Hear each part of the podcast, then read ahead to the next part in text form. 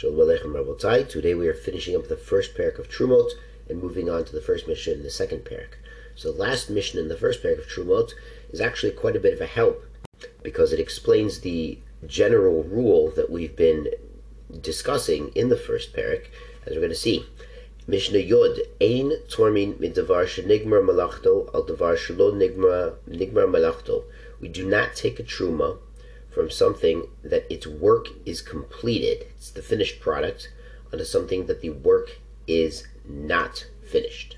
The Bartenura here brings there's a scriptural support for this for this concept. Shalo uh, nitmerech bekri hasn't been smoothed out. The pile of grain is not smooth, and in a finished pile, there's a pasuk in Bamidbar kedogon minagurin ukamlea yekiv, like grain from the gorin. Now, the gorin is the granary where you store the finished product when you've already processed and smoothed out the pile of finished grain. Kamlea yekiv is the fullness of the vat. The yekiv is the lower vat where the wine is ripening. Really, it's it's grape juice that's fermenting into wine, and it's malaya, it's full, it's like the finished product. So the pasuk already already hints to us the truma should be from the finished product.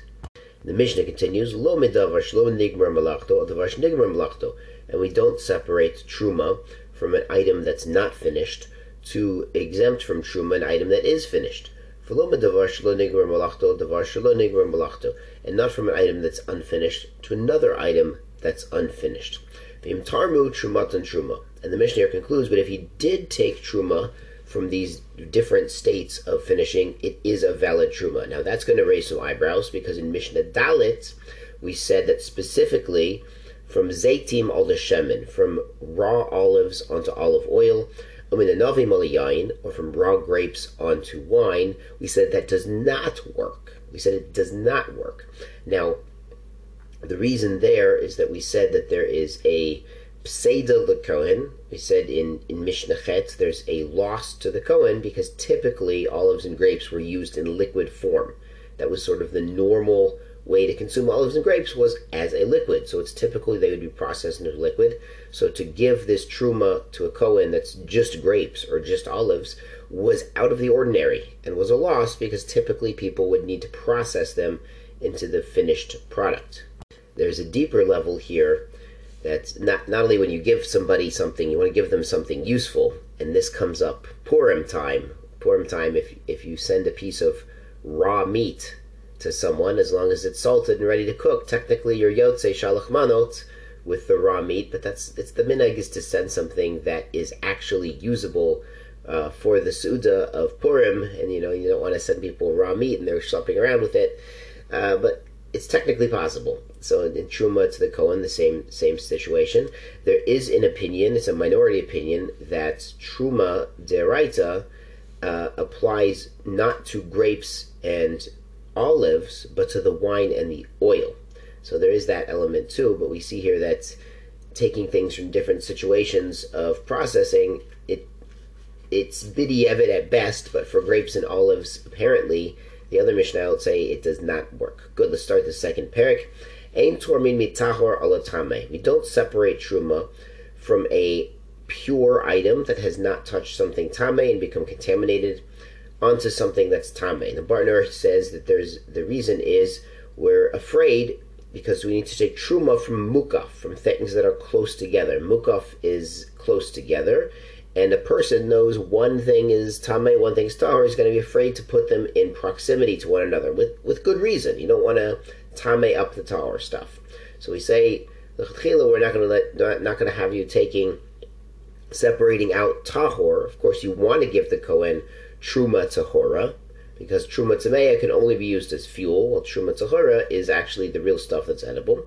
The Mishnah says. If you went ahead and took from tahor. So he's giving to the Kohen tahor that is valid, even though uh, lechatchila we don't want you to do that because you might not take it from the mukaf from next to each other. The emet amru, and in truth they said. So this is the halacha ha'igul shel devela shenitma mikzato. A cake of pressed figs that's part of it got tame. So these are a bunch of figs, dried out figs that are all squished together into one big block. And there are situations where it's possible that some of the block becomes tame because it's like a, a big mass of individual figs, but some of it's tahor. So in this case, Torah min tahor sheyeshbo alatame sheyeshbo. You can certainly take truma from the tahor side onto the onto the tame. So if this was a cake of a hundred figs squished together, and the left side was tame, so just take two figs from the right side and give it to the kohen. Those ones are tahor. Great. Uh, we're not worried that you're not going to bring them together. They're already pushed together, so they're already squished together. Ken the gudash yerik. So too a bundle of vegetables. The ken arema or vegetables or produce that's all in one pile. It's already together, and part of it's tame, so take from the tahor out, give the tahor to the kohen. Hayu shnei igulim, but if you had two cakes of pressed figs, shtei agudel, they're two bundles of vegetables, shtei arimo, two piles, achat tameh, achat one is pure, one is impure. Lo yitra mizayel You can't take truma one to another because again, you don't. The person's going to be very reluctant to bring these things close together in proximity and take minimukaf Blazer says even we're not concerned that he's not going to put things close together. Blazer says people will come and put things close together without having them touch, and that's still good. It's still in proximity. Halach is not like Rabbi Eliezer, though logically we do understand his statement. Shkoyach.